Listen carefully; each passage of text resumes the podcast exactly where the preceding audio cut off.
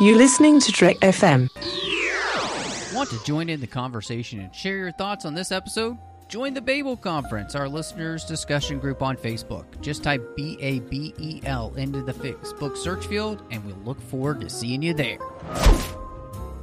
This is Steve Sansweet of Rancho Obi-Wan, and you're listening to the 602 Club.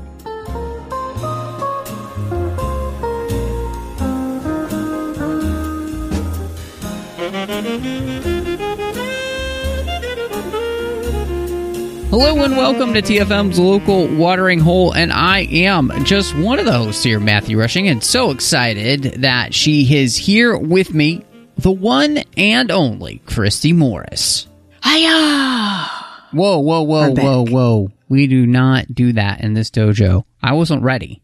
Uh, strike first, strike hard, no mercy. Um, that is not the rules in Miyagi Do Dojo. So, I mean, you go to your Cobra Kai, whatever. um, so we're back, obviously, talking about Karate Kid this week as we're going to hit part three. Uh, and then we promise this year we are going to find some time to do the Cobra Kai series as well. So that'll be really fun. Um, at least season one. I know there are more than one season, so but uh, that'll be a fun project to, to get started on. And I'm excited to actually start watching the show. I haven't seen any of it yet, so I wanted to get through these movies uh, before you know we hit uh, the series. So I'm really excited to do that. Uh, before we do that, Christy, we did get a new review on Apple Podcasts, which was really cool. And this one was slightly embarrassing because the review just says, "Matt, you're the best. Five stars. That's all there is to say." Uh, so really appreciate that review. But um, man, I tell you what, this show definitely wouldn't be what it is without you, Christy, and of course all the other hosts throughout the years. Uh, because otherwise, it would just me be, be me rambling on and talk about super boring. Seriously. Yeah. You sure this wasn't your mom? I don't know. It might have been. It's uh, E N D R N E. So whoever that reviewer is, thank you so much. We do appreciate the review. They definitely help the show grow. And um, so yeah, find us wherever you get your podcasts. And make sure you're subscribed. You'll get this podcast as soon as it drops. I mean, we're on like Spotify uh, and Apple Podcasts, of course, and uh, Amazon Music, and you know, pretty much anywhere you can get your podcasts. Uh, you can also, um, you know, give us a star rating review over on Apple Podcasts, and we'll read that out in the show. Again, it really does make a difference uh, with the show growing. And of course, too, you'll get uh, Snyder Cuts as well. It's in the same feed um, as uh, John and I talked through everything that Zack Snyder did before we got to Justice League, and we've still got some shows coming in that as well. Plus, an idea that is going to be coming soon as we wrap that up. So. Uh, you'll be getting more in the feed, which is exciting. And of course, uh, you can find us on Twitter at the 602 Club. Please make sure you're following us. We are still doing our following contest. So you just have to follow us on Twitter at Trek FM to be entered. Um, now, and the reason we're still doing it is because, um, well, actually, they had sold out of copies of the new remastered version of Batman v Superman Ultimate Edition. But uh, we'll be doing that drawing as soon as uh, they come back in stock. And uh, we'd love for you to win. So, again, just follow us at the 602 Club. And then, of course, you can find us on Instagram at the 602 Club TFM. We've got the website at trek.fm. You can find us on Facebook at facebook.com slash trekfm. Of course, for the Babel conference, which is our listeners only discussion group, uh, which you can talk to listeners from all over the world. And then last but not least, go to trek.fm slash contact if you want to send us an email and we could talk to you that way. Uh, lastly, really importantly, though, uh, these people are so important to this network, and we really appreciate our associate producers through Patreon Ken Tripp, Davis Grayson, Ryan Maillet, Daniel Noa. I want to say huge thank you to them for making sure that the 602 Club as well as the entire network keeps coming to you each and every week. Of course, uh, you know it's a really expensive thing for us to put this network on, and without you, we honestly can't do it. Uh, and we really do, truly, we need your help. Um, go to Patreon dot com slash trek fm and you can see how you could be part of the team uh, honestly every little bit helps we've got some great contribution levels um, and again we we really do need you so uh, please go and uh, see how you can support uh, the network as well as the show. Uh, again, that's patreon.com slash Trek FM. So, Christy, of course, very interesting here, uh, this movie, because like the second movie, we follow up immediately from where the second movie left off, just as the fir- the second movie does with the first movie. So we're back from Okinawa, and I was really interested because, like that movie, a lot of things have changed as you come back in.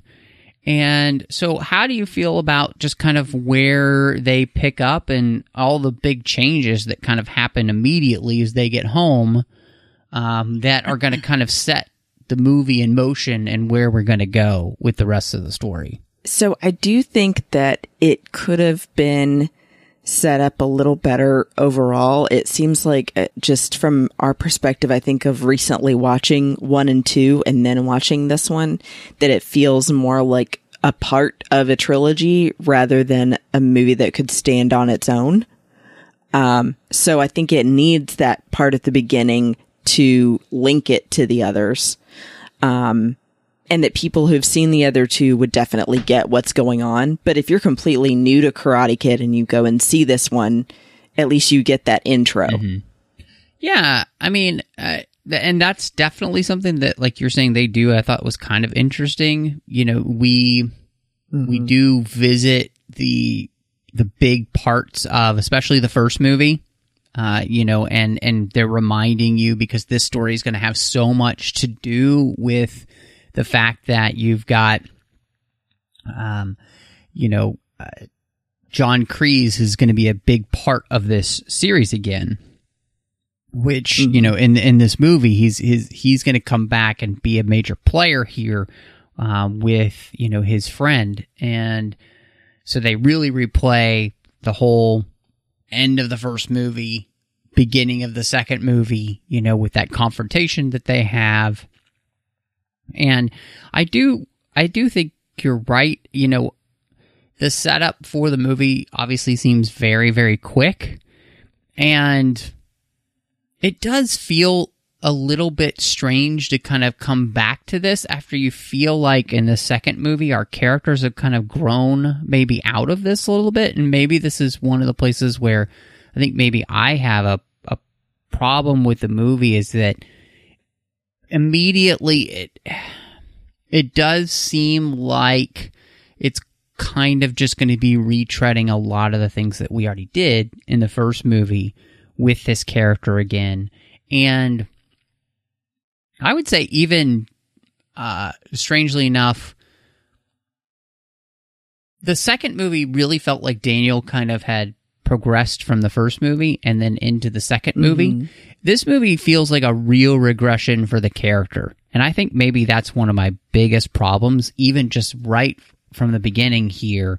He just feels like a character who hasn't been through all the experiences he went through in the second movie. 100%. I think you and I are right on the same page there because it does, it seems like it's way too easy for Daniel to get caught up in Cobra Kai stuff and to kind of repeat the storyline really of the first movie where it's like that very immature high school um it's all about me and this other guy and a girl kind of situation again um and that it's also difficult because you see this change in the second movie, like you're saying, where Daniel is possibly going to go on to college, where, you know, Mr. Miyagi is saying, there's more that I want for you than just this as well. And now it seems, even though Mr. Miyagi teaches him, I don't want you to give up college just for me. You do have your whole life ahead of you. I'm, you know, a lot older.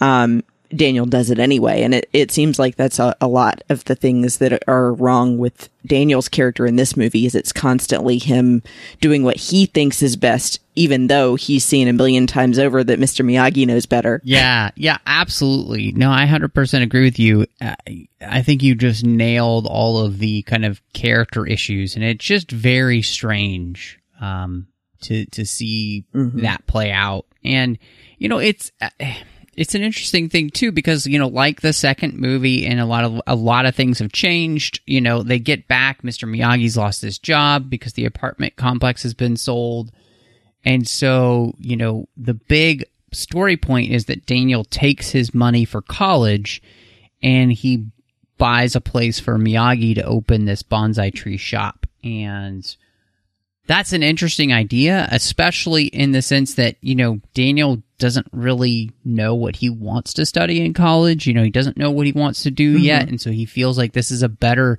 uh, you know, use of his time right now than just taking classes for no good reason without any, you know, thought process and sight of what it is that he wants to do, which honestly is not terrible. I feel like it's just kind of glossed over though as like any kind of theme in that and partly because I think in some ways like you said it's it's it seems to kind of go along with this whole idea of him just you know being so impulsive still and it just doesn't really seem to fit necessarily with the character who had become at least by that second movie by the end of it seemed like a lot more thoughtful and a lot less mm-hmm. impulsive and somebody who had really started to take to heart a lot of Mr. Miyagi's lessons and in this it's like that second movie movie almost didn't even happen. And in fact, this movie feels more Yeah. like a sequel to the first movie than it does to the first two movies combined. Yeah, I agree with you. It feels like this should be two and two should be three. Yeah, absolutely. Absolutely. Uh and so I I would also say as well um it is a little unfortunate I think is that uh, he doesn't really look like he's ready to be in this role um at this point just physically. Uh he he hasn't worked out for this role. You can tell in this movie and it is uh, it makes it seem a little bit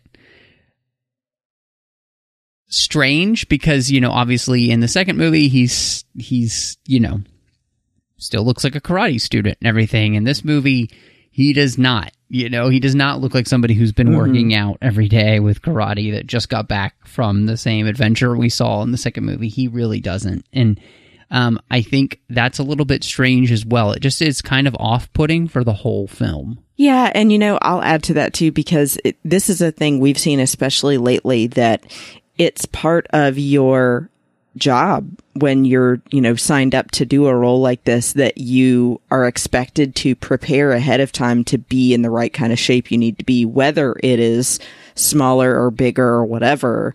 Um, you know, I mean, take Dallas Buyers Club, for example. Matthew McConaughey had to prepare for that. And I mean, that was basically starving himself. He didn't have to per se, but you know, they told him what they were looking for and he knew what he was looking for. So I definitely think that you do notice that he, you know, Ralph Macchio didn't prepare for the role the way that he did the previous two movies. Yeah, absolutely. Well, and and so this is really an interesting thing. So I, the the villain in the story is familiar, and yet really we spend most of the time with his friend. So John mm-hmm. Kreese has lost everything after that unfortunate incident, especially at the end of the tournament. You know, he's lost all his students because they're gone. You know, uh, nobody trusts him anymore to teach karate to their kid, apparently, which is good. Um, you know, all of his students have left.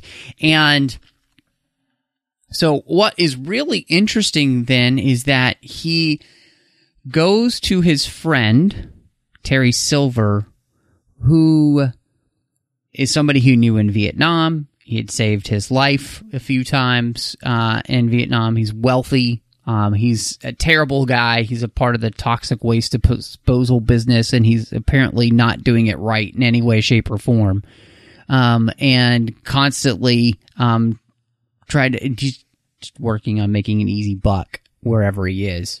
Um, and they vow to get revenge on Daniel and Mr. Miyagi. And what followed was what I like to call the ponytailed Palpatine plan, because he literally does the same things that we see, you know, Palpatine do, which is basically build into Daniel that you're not getting what you need from Mr. Miyagi. And they're trying to tear them apart while at the same time tear down their lives without, especially Daniel knowing it. And like you said earlier, Daniel just gets all caught up in this. And part of that is because of his impulsiveness and everything. So, I mean, how did you feel about this as well? Like introducing this whole new character and then making him kind of the really the main villain for the story. Um, and you know how he kind of works with, especially you know Daniel and trying to tear his life apart. I think that that part was a little weak for me. And I think part of it is because, of course, if you've heard or read anything about the making of this movie, you know, um, Martin Kove was busy doing other work. And so a big part of why Kreese doesn't appear a lot in this movie is because he had too many conflicts. Um, but it does feel too sinister overall and not a movie like the other two that had so much hope and positivity about like the underdog coming out on top. Um, this one has everything really focusing on Kreese trying to come out on top and it tinges the entire thing, I think, with this dark tone that makes it just feel different in a bad way. Hmm. That's really interesting because I think uh, for me, my critique of it is the idea that it doesn't feel serious enough. Like it, Mm. it almost always feels like they're winking at the camera because they truly are mustache twirling villains in the sense that you know Yeah. they're literally laughing at things when they shouldn't be laughing like this is supposed to be like they're they're supposed to be they're trying to tear these people down. Like yeah you're right. It is really dark. I mean these people are literally out to destroy these people's lives to make them kind of a living Yeah. hell. And it just comes across so cheesy. And i think that's kind of the problem is there's this darkness to it but there's also this ultimate cheese factor to it that doesn't allow you to actually really believe in these characters whatsoever. They never feel real you know? They always just feel like one-dimensional villains. And so and and and in the sense that like you know again following up it, this is even you know we're supposed to be following up the first movie. In in many ways this doesn't even feel like that follows that up well because it felt like to me you know obviously johnny had learned his lesson it, it felt like. Um but you know I, I felt like in at the beginning of the second movie it felt like Kreese kind of learned his lesson. You know like this he he had messed with the wrong person and um he wasn't the better for it. And uh i don't know. It just nothing about this really seems to uh, especially these villains n- uh, none of it makes a lot of sense and none of it really works for me. Um it just feels like it can't figure out what tone it wants to have like Yeah. either be all evil and the, and take it really seriously or be just super cheeseball but there you can't have both ways it just doesn't work here And I will add the parts that felt more dark to me were more like with the other characters, especially the ravine where the two guys are going to let go of the ropes and possibly kill them. Um, like that felt, fell way too far for me across the line. Um, but it, yeah, with, with this guy, Terry Silver, it feels like every time he does something that he then is shown looking at the camera or looking off in the distance and smiling. Like you said, like the mustache twirling villain. And it's like, really? What are we watching? Emperor's New Groove? Yeah. And this is Yzma going, yes, it's all coming together. Exactly. You know? No, It is that's- goofy. That's so true. Um, well, and like you said, there there is that section like you with with the you know the kids trying to get him to sign uh, the paper, and I'm I'm watching. I was watching it with my wife, and she's like, "This doesn't make any sense. Like him signing the paper doesn't mean anything." He doesn't have to compete, doesn't have to show up. Just sign the paper and don't show up to the, you know, the tournament, right? Right. It's not a legal contract. No, exactly. like it doesn't there the motivation there is so lame. Like um Mm-hmm. and and the fact that you know Daniel can't see that whatsoever, which is just sign the paper and then don't show up to the tournament. Like Mm-hmm. you, you, you know, uh, you you- you're not this this whole thing um just feels uh, lame you know like it doesn't feel like it has the weight you know um and then even the moment where then you know mr miyagi says he's going to train daniel because of these guys and everything it doesn't feel as earned as especially the first two movies you know because none Yeah. of this just has the right weight to it I agree. And and I think too you don't really get enough even of um the villain and Daniel having a confrontation really. It's just, you know, the villain and Daniel are thrown together. Um so that when they have their final fight, it doesn't feel like there's as much weight to that as when he fought Right. johnny previously. Yeah. yeah, Johnny. or or even in the second movie you know Yeah. I kind of wanted Johnny back. Yeah, I mean, all in all, I- think the this is this is the the main thing, that, and this is one of the the things that I kind of realize about the movie as I'm watching it here, uh, and we're talking about the villains. Is you know we really are. This is just a lesser version of what we've had before, and that's the problem of having the first two movies. I think done, I would say, really well is that this this one we're we're just we're not we're not finding a good way to follow up. You know, I, I guess uh, I think when the last time that you were on, Christy, we talked about and my recommendation was Rocky three, and Rocky three had done a great job of following up the first two movies in a way that really made sense. This one's just not doing that so far. Um, and now on the other side, I did think that there were some really interesting themes in the movie, and one of them that's really prominent in the film was the idea of where you you're where you are rooted.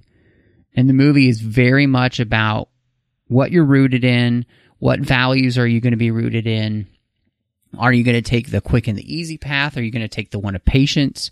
Uh, and really, much of this movie is about the difference between the life of the one of impulse and the one of patience and um i really uh, i liked that a lot. I thought it was really good. And i i do wish again the movie had take taken itself just slightly more seriously with the villains so that you really could have had this juxtaposition um shine. Because the struggle that Daniel ends up in, I think, is a is a good one in the sense of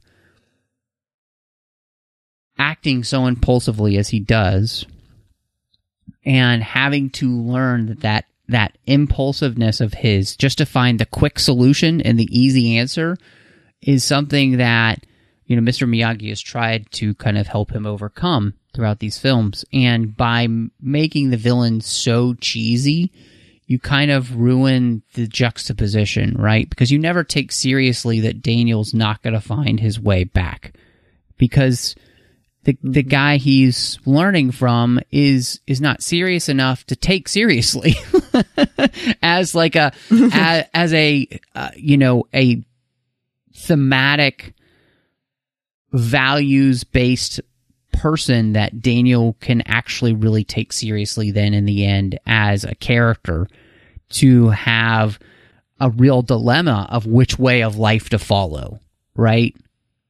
And that that's disappointing because it's it really is such a good theme because it's so true. Right. Well, and they play into it so well by adding in the element that's so natural with the bonsai trees and Mr. Miyagi having planted just that one that is a real one. Um, and noting the difference even in, you know, the metaphor of the different trees that Mr. Miyagi saying, yes, we can still use these in our shop, but it's never going to be the same as this one that's true. You know, it's a true bonsai tree. And I think that is exactly what you're saying, that it has to be what's really the truth, you know, and, and the path of patience and examining the situation at the opposite of impulse. Um, and that that's even what causes Daniel to get in more of a mess is being impulsive about going to get the bonsai tree Right. and then almost destroying it. So, um, you know, I, I do think that that was a really great theme to have as a center. But yes, I agree that it should have been some other elements to make it feel that there's even enough character motivation outside of that.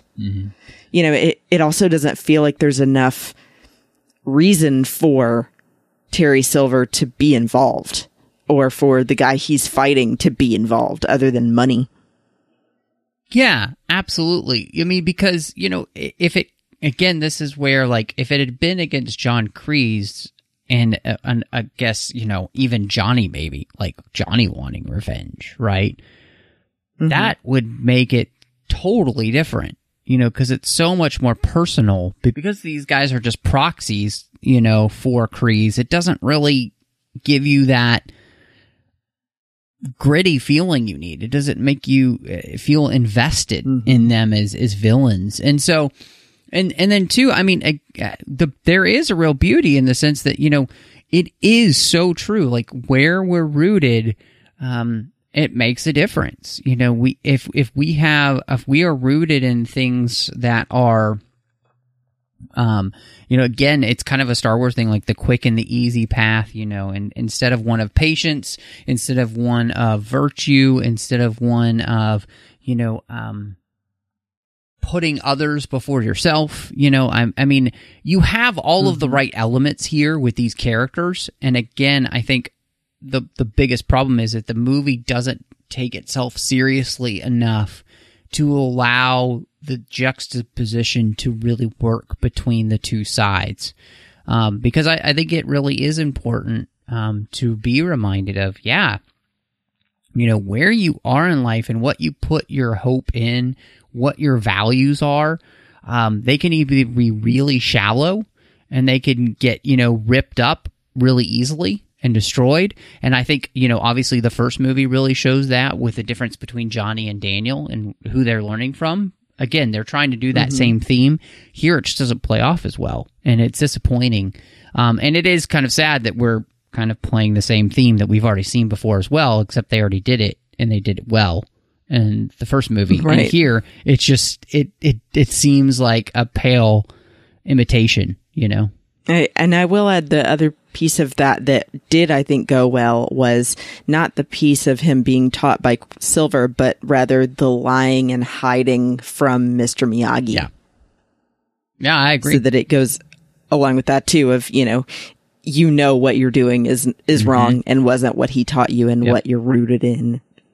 I that part I absolutely agree. Um, well, and and you know, Daniel also comes to this this whole section, you know, like kind of facing his fear, and in the end, we see him really being afraid that he's not strong enough for this fight.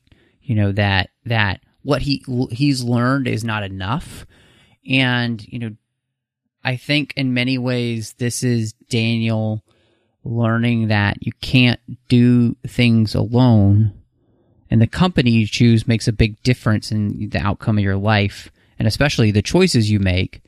And regardless of whether you win or lose you know um, it's more important about how it is more important in the end how you play the game which here you know the game of life the way that you treat people the way that you live that life um, you know the the again the values you live by which are you going to live by the values that it's just all about me? Or are you going to live by the value that um, no it, it's not just all about you you know and all of those things making a difference. And so uh, I, I i liked that and like him coming to face his fear in the end and and and also kind of bringing home that whole idea of like you know mr miyagi always says karate is for defense you know and him using the um the thing that he was told wouldn't help him at all in this fight is actually what helps him win the fight which is again slowing down being patient waiting for the right exact moment to strike you know? Uh, all of that comes into play. So that i mean that's not a bad theme in this movie. Again, it's just it, I wish that they had spent more time kind of building both of these things um, in in ways that really come across and really land then with the audience. Yes, for sure. And it, you know, I I'm also with you that it's also a strategy just like Miyagi teaches him that it's for defense to dodge to avoid rather than always having to have a a punch or something back. Um, and so I'm glad that they really work that into that fight of Daniel just dodging back and forth, even though it has to be really fast.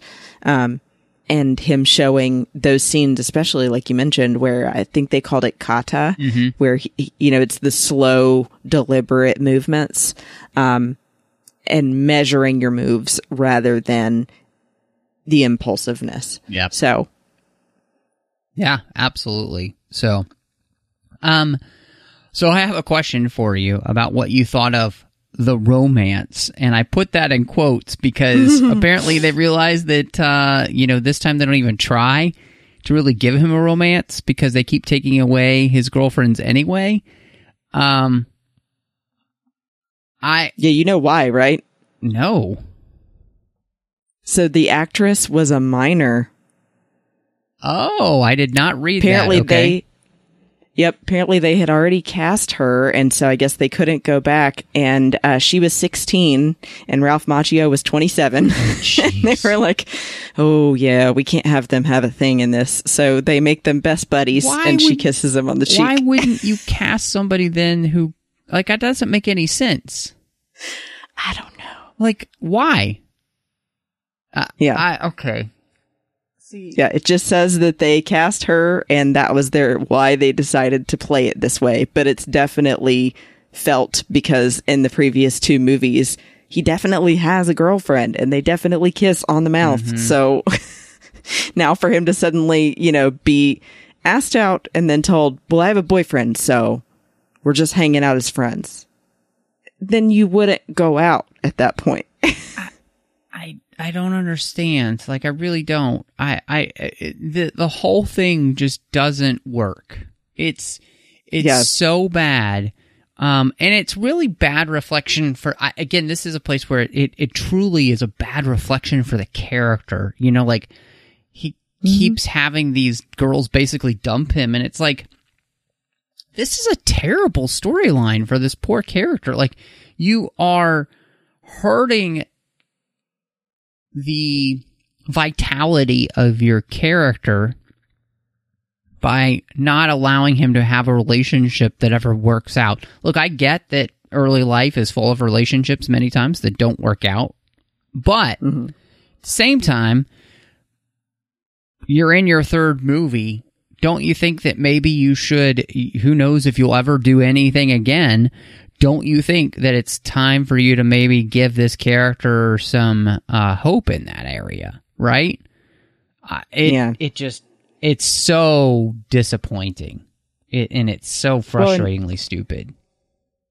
And I even thought at this point too, with the last fight, I was like, you know, this is the third movie. I feel like Daniel keeps getting beat up on and dumped, and it's just constantly, you know, letting you know that he's the underdog. And I feel like maybe you don't have to beat him over the head so much. I I couldn't have said it better myself. Like that is 100% it.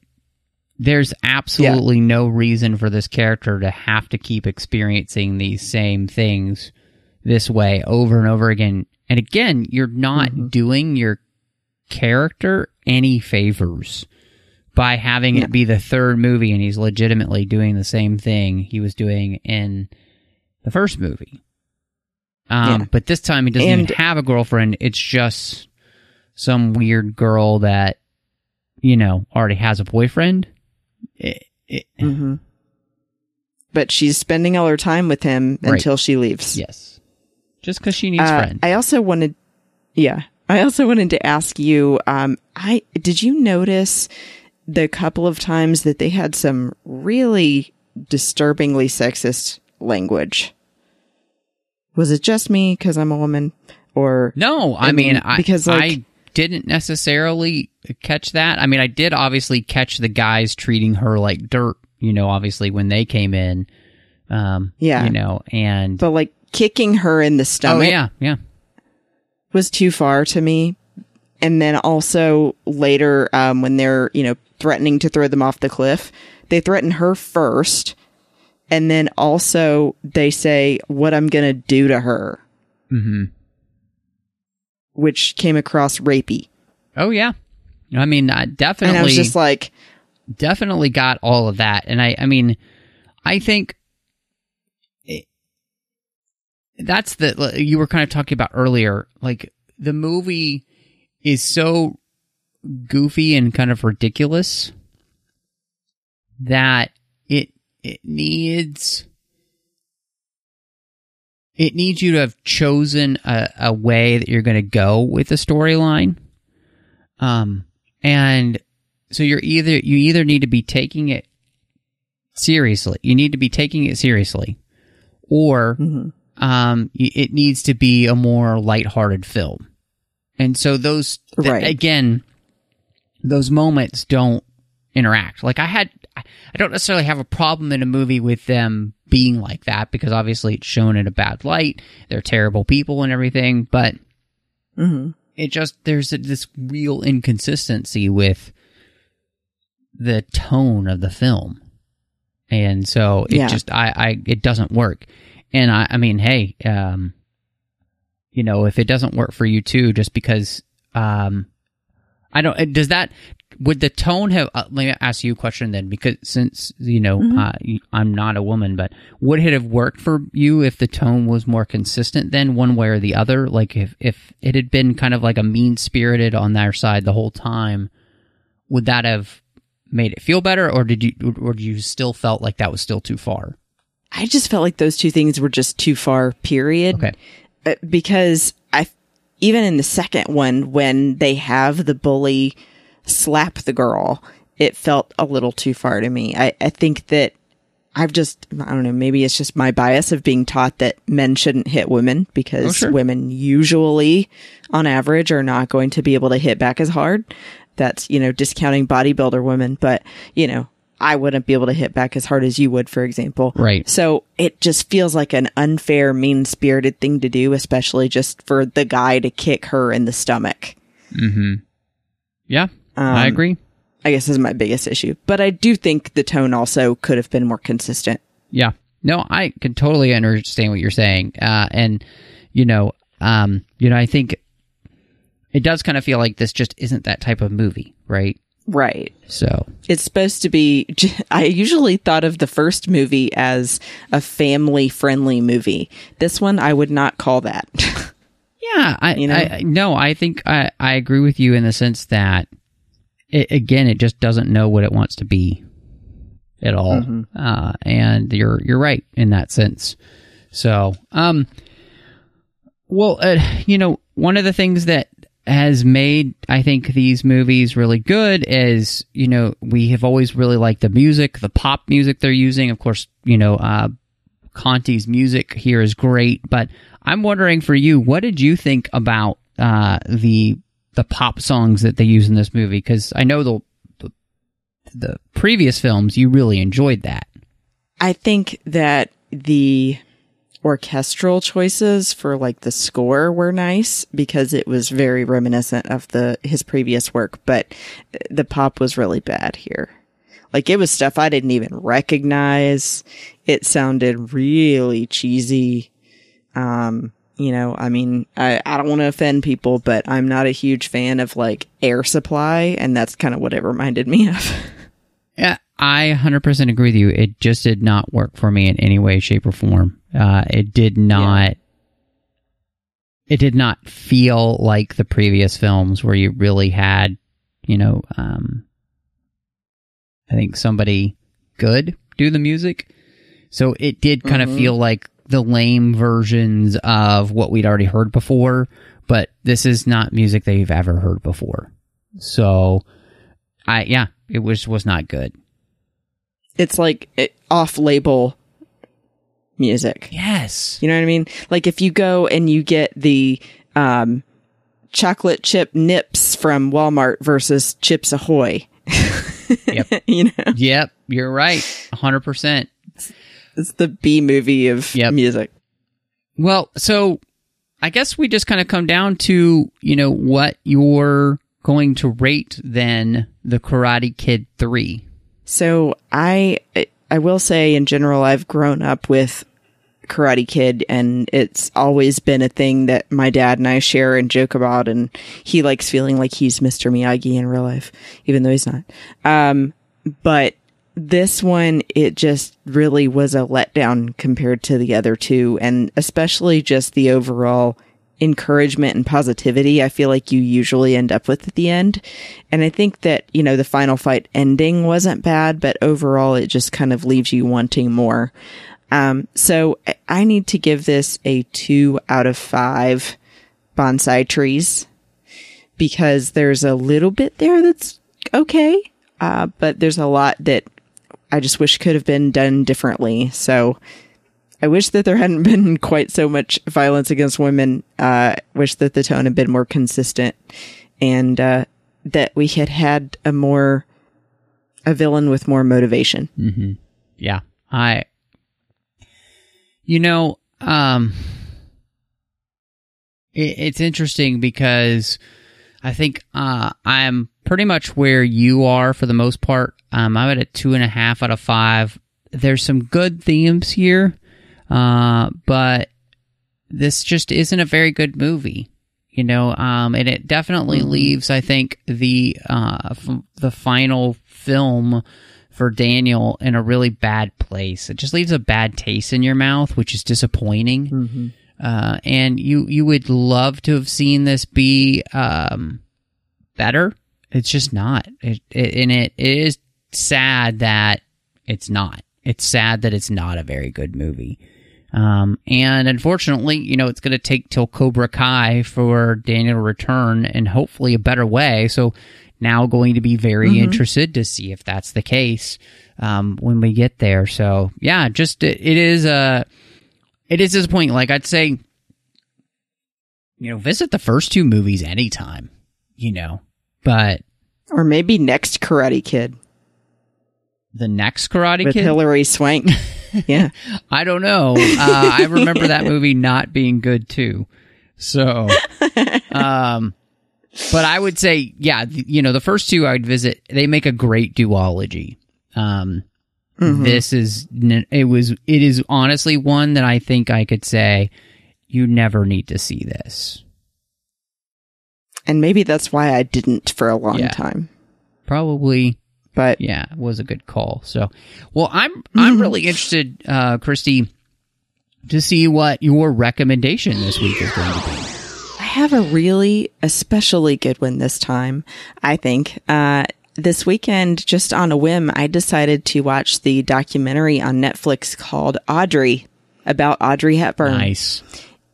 And I was a little biased going into it, gotta admit, because I've adored her ever since I first found out about her as a kid and have several of her movies. But I think that it's really great because they also interview her children. Um, and there are a lot of things that you may not know about her and her life and her struggles that then make you so much more admiring of the good hearted person she stayed anyway um, that you'll find out when you watch this. So I highly recommend watching Audrey on Netflix. That's awesome. I'm going to check that out because I've always really loved Audrey Hepburn. So, man, that that's a great Yeah. one. Um, I am going to recommend everybody something really interesting. Uh, so, I just got an opportunity this last weekend to visit Orlando, go see good friend John Mills. Everybody knows um, here, of course, on the 602 Club. But we went to the Wizarding World of Harry Potter. And I'm going to highly recommend if you're a Harry Potter fan, even if you're not, it's still an incredible experience. Had such a great time at Universal. Uh, it was a great, I mean, it- I just, as a fan specifically, I can't tell you how good it was. It's hard to overstate how much fun it was. Uh, it it felt so real um, as a fan. It felt like you were there. It's as close as you're ever gonna get to feeling like you're in, you know, anything Harry Potter related. uh, and it, it it was a joy. Like it just had a blast. So if you have the opportunity, I highly encourage and recommend that you check out the Wizarding World of Harry Potter because it was just a blast. Uh, and then uh, the rest of Universal was really fun too. Had a great time uh, checking out some of the other experiences and rides there as well. And and honestly, there was still more I could have checked out. So uh, yeah, definitely going to recommend that to everybody. So, uh, Christy, though, if anybody wants to uh, catch up and uh, find out what you've got going on uh, outside of the 602 Club, where can people find you? Yeah, you can find me on Instagram and Twitter at Bespin Bell, and then of course sometimes in the Babel conference.